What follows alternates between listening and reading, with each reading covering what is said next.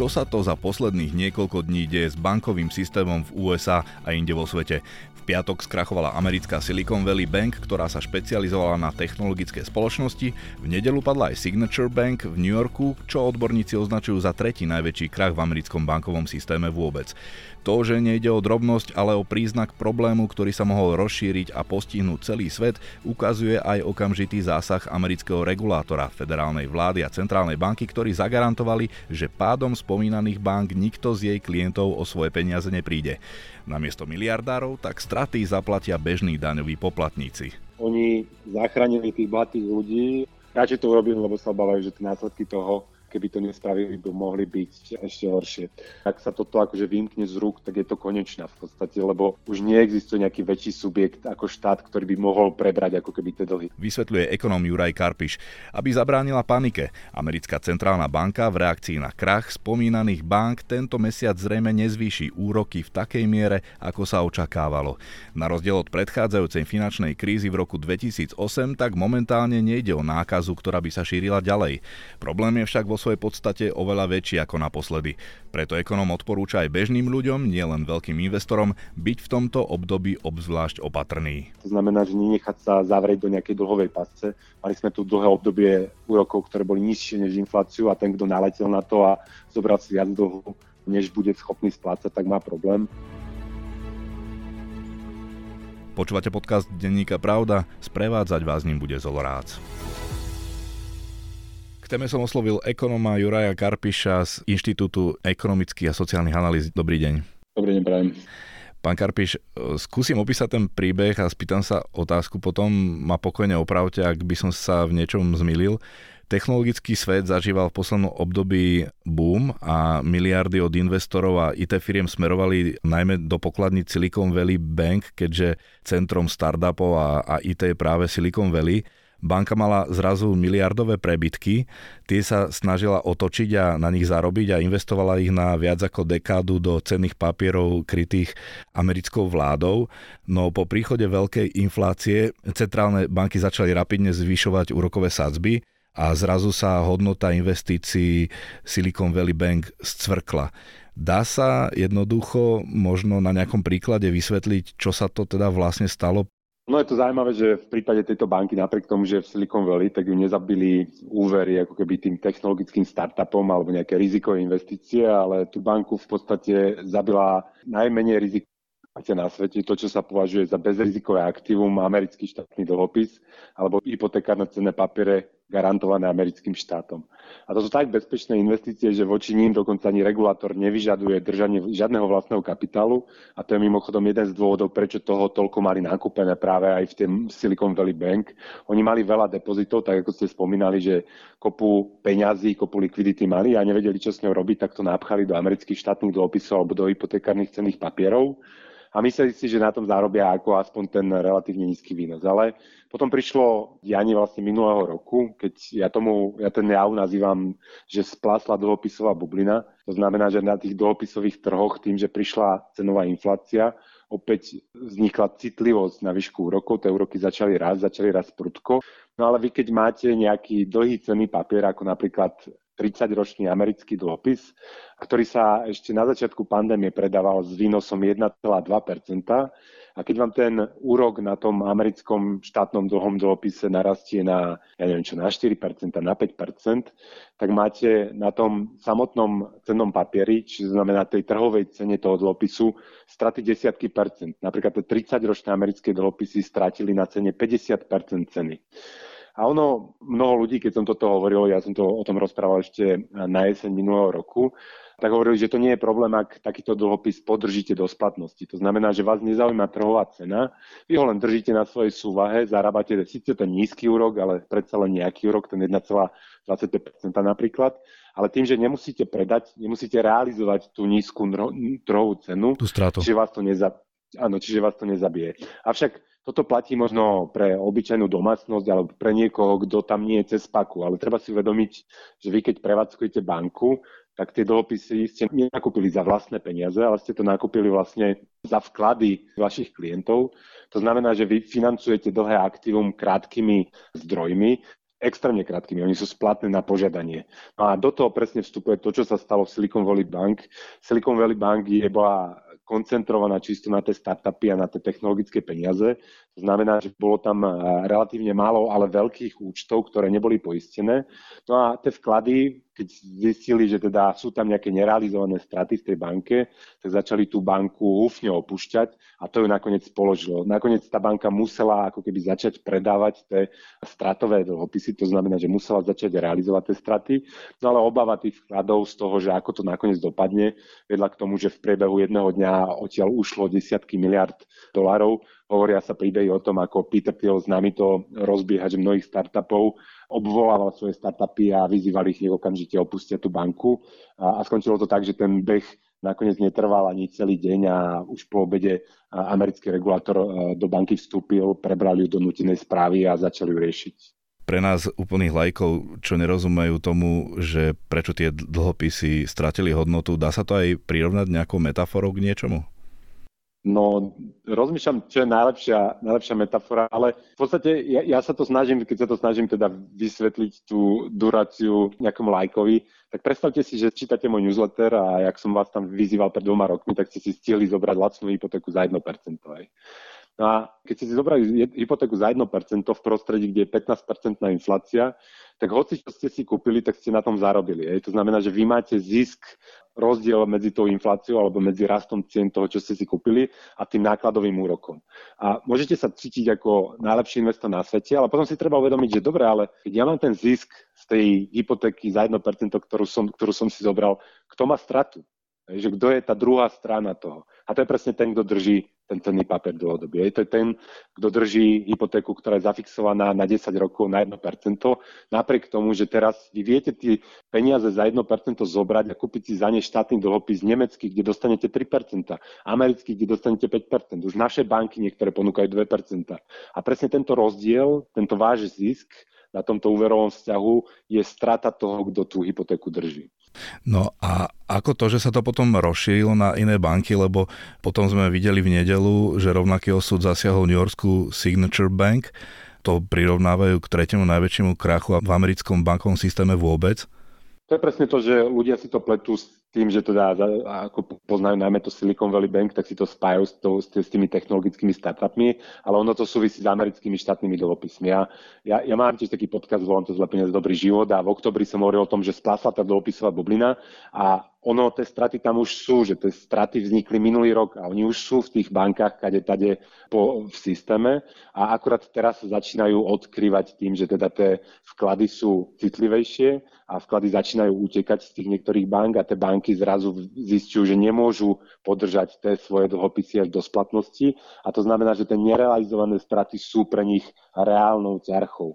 A takto treba vysvetliť aj všetky tie problémy tých malých regionálnych bank. Väčšinou ide o malé regionálne banky, práve preto, že tie menšie regionálne banky alebo tie špecializované banky, ako bola Silicon Valley Bank, sú náchylnejšie na odchod vkladov. Je, že keď máte nejakú veľkú celoamerickú banku, tak ona tým odchodom vkladov nebude až tak trpieť, keďže tie vklady nie sú koncentrované, nie sú tak korelované a, a tie veľké banky ich vedia motivovať tie vklady aj tým, že im napríklad zvýšia vyplácaný úrok na tých vkladoch. Tieto malé banky často buď nestiajú zareagovať, alebo tú cenu nenastavili na tie vklady dostatočne na to, aby tie vklady udržali.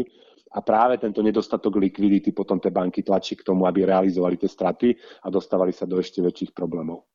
Čiže je to nejaká systémová chyba celého bankového sektora, lebo keď sa doteraz tieto banky spoliehali na to, že investujeme do štátnych dlhopisov kdekoľvek vlastne na svete, tak teraz sú ohrozené?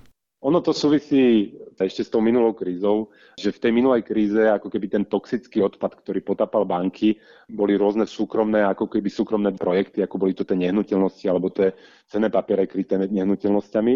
No ale v tej poslednej finančnej kríze sa ten problém z časti vyriešil tak, že tie straty sa dali do štátneho dlhu. Že vlastne akože štáty prebrali tie straty a štáty o to zvýšili svoje zadlženie. A to je zaujímavé z toho hľadiska, že ono takéto odkopovanie toho problému alebo zakopovanie ho pod postiel sa vrátilo o 10 rokov neskôr, o dekadu neskôr, že dnes už tým toxickým problémom ktorý potápa tie banky, nie je nejaký ako keby súkromný dlh, alebo nie sú to nejaké súkromné projekty, ale je to paradoxne to, čo má byť najbezpečnejším aktívom v systéme. A to je ten štátny dlh.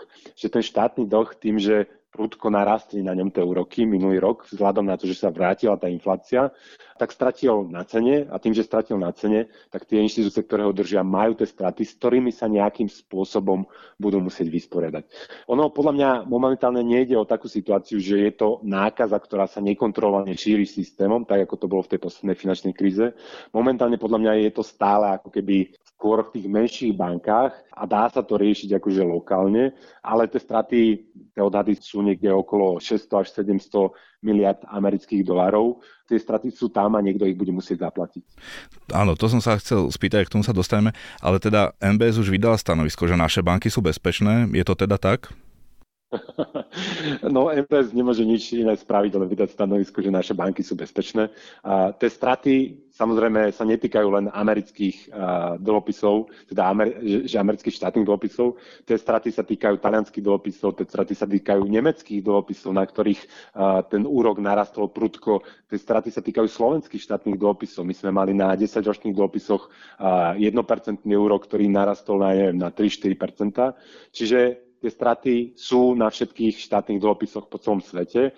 Za otázka je, do akej miery a akú veľkú časť vlastného kapitálu tých jednotlivých bank alebo finančných inštitúcií, ktoré ich držia, zožrali. V prípade tej Silicon Valley Bank bol aj problém v tom, že Silicon Valley Bank ignorovala nejaký risk management, to znamená, že si nenakupovali poistku voči práve takýmto rizikám. Tie banky, ktoré majú rozumnejší risk management, samozrejme vedia o týchto rizikách, teda väčšina z nich vie a, a nakupujú si swapy, to je také akože hedžujú ten, toto riziko, čo znamená, že to riziko predávajú niekomu inému a to znamená, že napriek tomu, že držia tieto dlhopisy, nemusia mať až tak obrovské straty, ktoré ohrozia ich solventnosť. Čiže v tomto prípade ja by som negeneralizoval, ono to závisí naozaj od banky k banke a ja dúfam, že teda ten náš bankový regulátor si robí domáce úlohy a vie, kde sú tie straty a vie, ktoré banky sú ohrozené tým, že ich nemajú teda zahedžované a že im zožrali nejakú časť vlastného kapitálu. Takže hovoríte, že tým, že to nemali poistené, je to zlíhanie toho ich e, miestneho amerického regulátora? Ako je možné, že to pripustili 10 rokov po kríze? To je dobrá otázka, na ktoré sa bude hľadať, myslím, odpoveď v nasledujúcich dňoch. Ale keď si pozrete uh, súvahu alebo výkazy uh, tej banky, samozrejme, že ja som to tiež robil až potom, ako sa to stalo, uh, keďže teda mňa až takéto veci nezaujímajú. Ale v tých výkazoch vidno už teda, lebo napriek tomu, že to je nerealizovaná strata, teda v tých portfóliách, ktoré sa držia do splatnosti. To je mimochodom ináč tiež taký pohrobok minulej finančnej krízy, keď regulátor dovolil bankám nepreceňovať trhovými cenami niektoré cenné papiere, ale strčiť ich do tohto zázračného portfólia, ktoré sa volá, že hold, held to maturity, to znamená, že držané do, konci, do konca splatnosti. No ale napriek tomu tam musia vyčíslovať teda aspoň eh, v tých účtovných výkazoch výšku tejto straty a v tých minulých výkazoch SVB už vidno, že tá výška tej nerealizovanej straty eh, zožral takmer celý vlastný kapitál tej banky, čiže tá banka bola akože eh, na pokraji, na pokraji toho, že klakne. Na, na druhej strane ja si myslím, že ten regulátor viac menej už ich mal trošku v merku, lebo aj tá rýchlosť zákov, ako keby, uh, myslím si, že oni mali tú ponuku akcií v stredu, v štvrtok to začínalo vyzerať zle, v piatok bol ten bank run a ten regulátor tam už bol, takže ja predpokladám, že ten regulátor plus minus už tušil, čo, čo ich čaká a do toho vstúpil. Hmm, lebo to mi napadlo, že keď vy hovoríte, že vy ste o tom hovorili v nejakom čase mesiace, mesiace predtým, ako to, že to niekto z tých kompetentných tento scenár po zvyšovaní úrokových sadzieb nepredpokladal? Ja neviem, do akej miery ich to predpokladali a pripravujú sa na to, ale samozrejme, že oni o tom nemôžu rozprávať, keďže by zhoršili celý ten problém tým, že by poukazovali na problémy v systéme bankom, ktorí majú sami strážiť a regulovať. Čiže ako nemám do toho nejaký špeciálnych vlád, dúfam, že niekedy budete mať hostia aj z NBSky alebo z ECBčky a spýtate sa ich tieto otázky. A čo ale mnoho ľudí, mnoho ľudí zľahčovalo je, že, že ako som minulý rok teda hovoril o tom, že splasla tá dlhopisová bublina, že začali rásť úroky. Jedna skupina ľudí hovorila, že to je dočasná vec, že my sa rýchlo dostaneme na tie inflačné ciele, čiže tie úroky znova klesnú a všetko bude v poriadku a nič sa v podstate nestalo, lebo tie ceny opäť narastú, tie ceny tých ako dlhopisov. Druhá skupina ľudí hovorila, že to je jedno, lebo oni to proste podržia do, do konca splatnosti. Táto druhá skupina podľa mňa robila ako keby technickú chybu, lebo si neuvedomovala, že hoci čo, čo banka drží dlhodobo na svojej súvahe musí financovať krátkými peniazmi, ktoré teda majú problém v tom, že vedia utiecť a to je potom akože otvorené riziko pre tú banku. Hm. Dnes máme ináč situáciu, že ľudia samozrejme už začínajú pýtať úrok za to, že držia peniaze v bankách a to bankám ako keby začne niektorým bankám robiť problém, ktoré nebudú schopné tú likviditu udržať a tým ľuďom tie úroky zaplatiť. Hm. No a v nedelu ale prišlo teda riešenie, ktoré malo tú epidémiu zastaviť Ide o tú garanciu Federálneho úradu na ochranu vkladov, tých 250 tisíc dolárov na hlavu, že to garantuje vlastníkom vkladov, aby o tie peniaze neprišli. A, a ešte sa spýtam k tomu, že ministerstvo financí americké pritom ubezpečilo, že daňoví poplatníci žiadne náklady spojené so zatváraním bank znašať nebudú. A to mi práve znie ako rozpor, že ako je to možné, že či to teda zaplatia daňoví poplatníci a prečo by to mali zaplatiť. Štát podstate sme my, čiže všetko, čo zaplatí štát, zaplatíme my, čiže samozrejme, že to nie je pravda. Na konci dňa to musia zaplatiť daňoví poplatníci, nikto iný neexistuje. Oni to zaplatia dvoma spôsobmi buď sa uvalia poplatky na banky, ktoré na to sa vyzbierajú na nejaký fond a z toho sa to zaplatí, ale tie poplatky zaplatia na konci ľudia, alebo sa to zaplatí z daní, alebo sa to zaplatí z inflácie. Všetko, čo nákupí centrálna banka, americká centrálna banka, zagarantuje centrálna banka, preplatí centrálna banka, je v podstate len inflácia. Čiže tí Američania to zaplatia na vyšších cenách v obchodoch. Ale vraťme sa teda k tomu záchrannému balíčku, aby som ho rozdelil na dve časti. Tá prvá časť adresuje práve problém tých utekajúcich vkladov a vystrašených vkladov. V Amerike poistenie vkladov kryje čiastky do 250 tisíc dolárov, ale v tejto banke ona bola špeciálna aj tým, že teda tam bolo veľa bohatých firiem, hlavne, že vyše 90% vkladov nebolo krytých vkladov. To znamená, že vyše 90% vkladov bolo viac ako 250 tisíc, čiže tam hrozilo to, že títo nedostanú všetky svoje peniaze späť, títo vkladatelia. No a jedno z tých opatrení bolo, že teda my to zaplatíme všetko, to znamená, že americká, americké ministerstvo financí spolu s Fondom ochrany vkladov tamoším a Centrálnou bankou sa dohodli, že na 100% zagarantujú všetky vklady bez ohľadu na to, či sú kryté tým poistením alebo nie sú kryté. Oni sa v tomto bode snažia predísť práve tomu, čo ste spomínali, nejakej nákaze, ktorá by sa preniesla na tie ďalšie malé banky a aby tie ostatné vklady z tých malých bank neutekali, aby verili v to, že teda všetci sú v bezpečí toho amerického daňového popletníka a všetci garantujú všetko. Čiže to je jedna časť toho opatrenia. Druhá časť toho opatrenia spočívala v tom, že sa pripravil ďalší program, ďalší záchranný program, ktorý ponúka bankám práve tie toxické štátne dlhopisy, ktoré držia na tých súvách a na ktorých majú tie veľké straty, zložiť v tom programe a požičať si za ne na rok peniaze jednak jednej. To znamená, že nie za trhové ceny. To znamená, ako som spomínal, napríklad ten 30-ročný americký štátny dlhopis, ktorý stratil na cene takmer polovicu ceny, tak tá banka, ktorú to postihlo, môže ten americký štátny dlhopis zobrať, zaniesť ho do toho programu a dostane namiesto tých 50 dolárov, za neho 100 dolárov na rok požičané peniaze. Ja touto druhou časťou sa práve snažia riešiť ten problém solventnosti. Tá prvá časť eh, je zameraná teda najmä na problém likvidity, to sú teda akože vklady.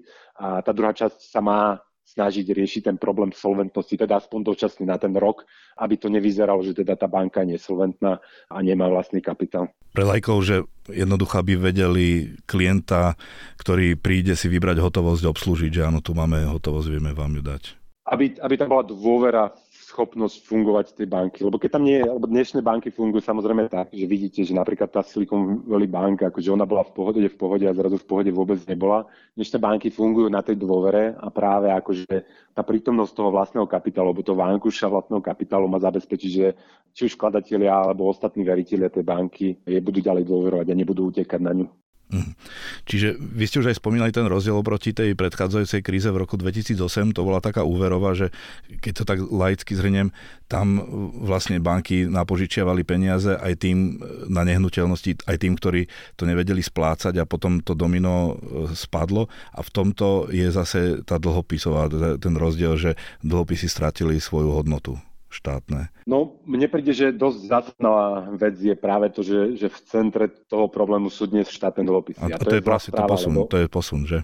Presne tak, to je posun, lebo ako na jednej strane je to väčšie, tých štátnych dlhopisov je o mnoho viac, než bolo hypotekárnych cenných papierov alebo tých iných problematických aktív. Na druhej strane mi to príde, že ak sa toto akože vymkne z rúk, tak je to konečná v podstate, lebo už neexistuje nejaký väčší subjekt ako štát, ktorý by mohol prebrať ako keby tie dlhy.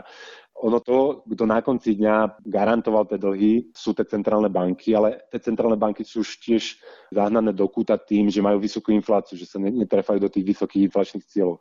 Že ešte kým tie centrálne banky boli pod tými inflačnými cieľmi, ako napríklad ECBčka, že keď ECBčka bola niekde okolo tých 2%, tak oni mohli nakupovať napríklad talianské dlhopisy alebo, alebo dlhopisy iných členských krajín.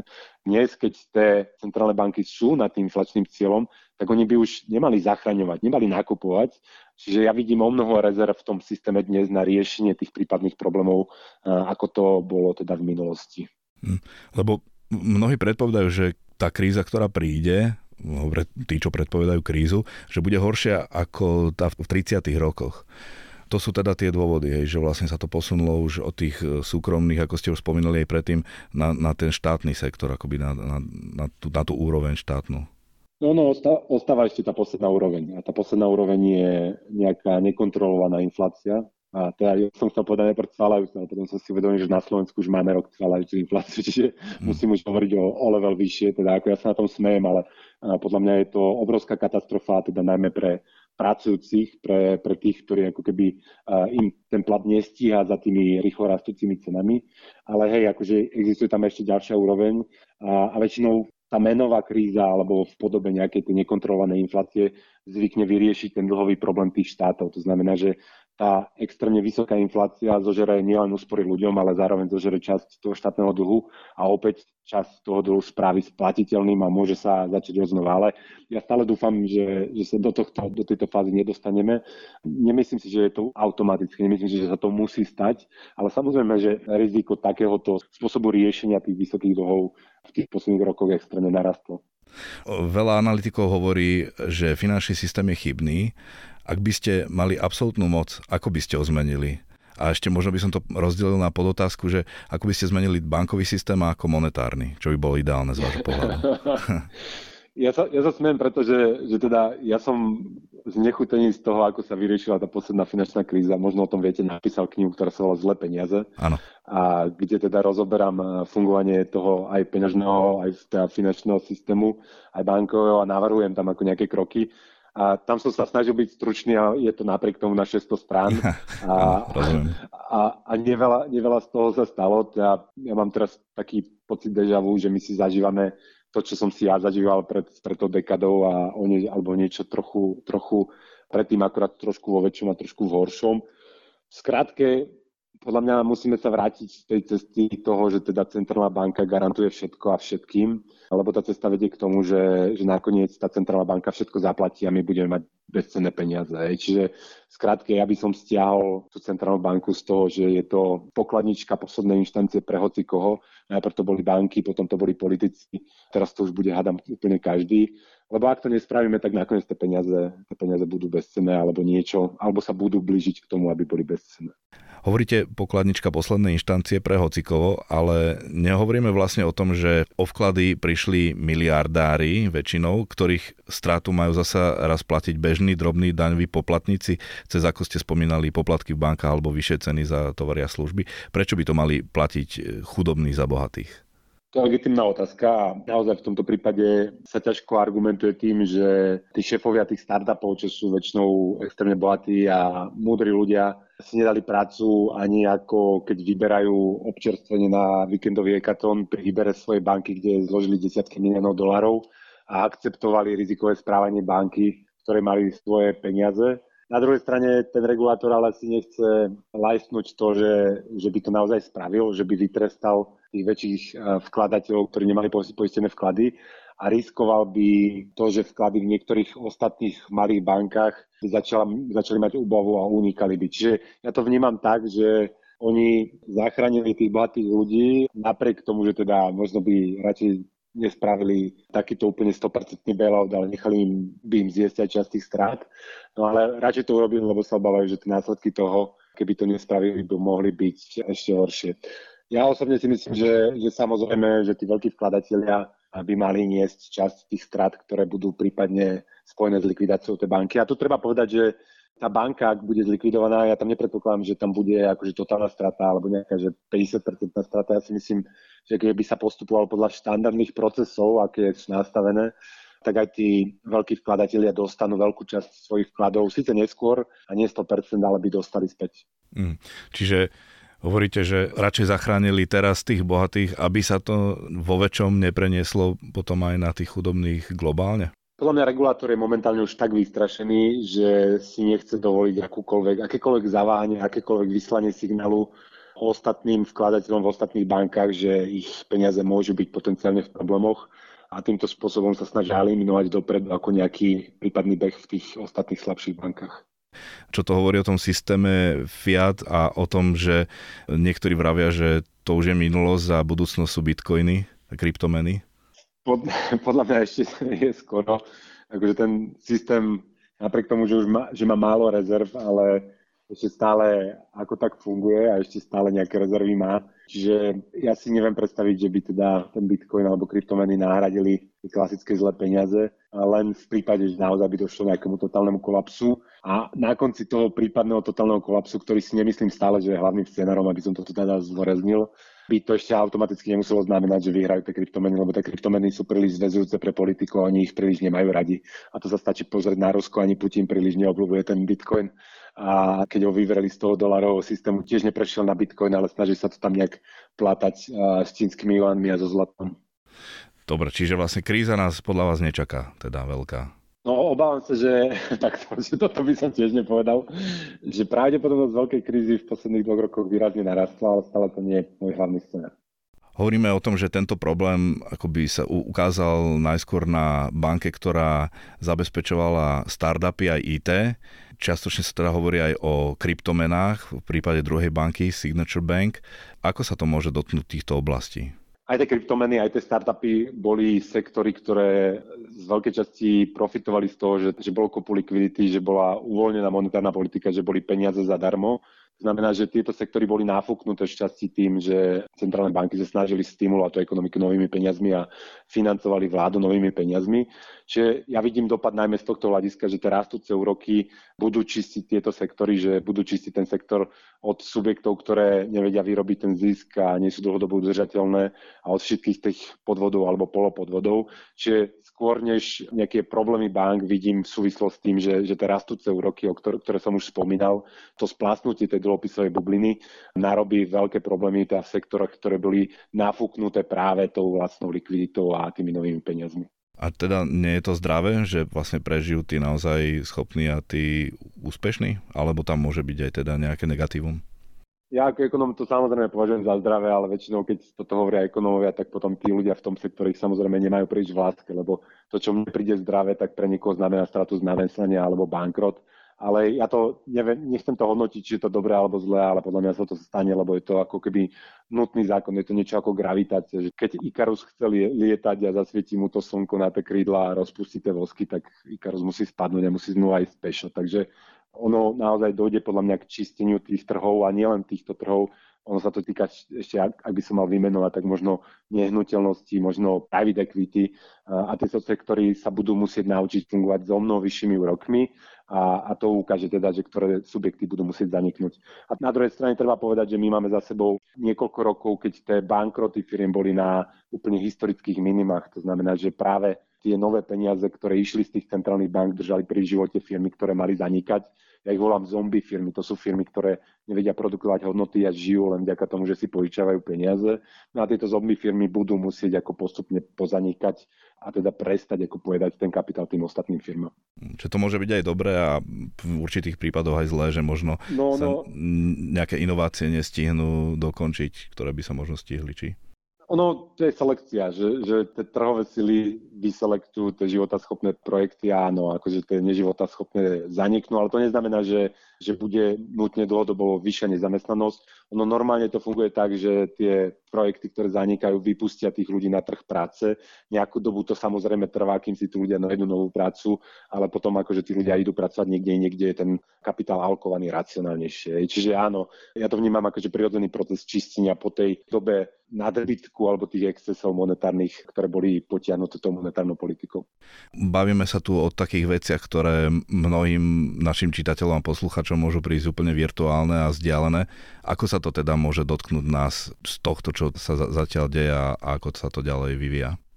Ja tomu rozumiem, že, že obyčajní ľudia majú problém, čo si s tým počať, že oni nevedia o tom, ako ten systém funguje a nemajú často ani v živote kapacitu, ako riešiť takéto veci, keďže riešia svoj život, svoju prácu, svoju rodinu.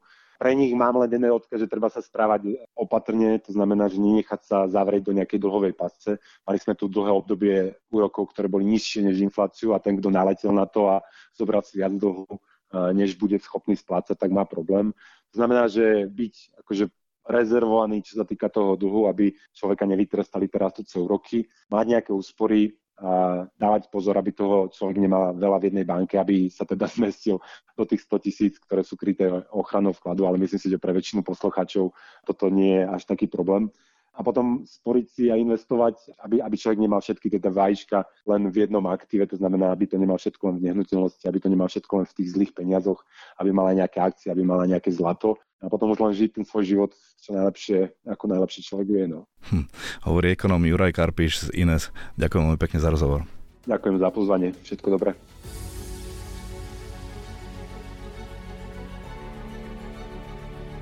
Sme v závere. Články k téme nájdete aj na webe pravda.sk. Počúvali ste podcast Denníka Pravda, ktorý pre vás pripravil Zolorác.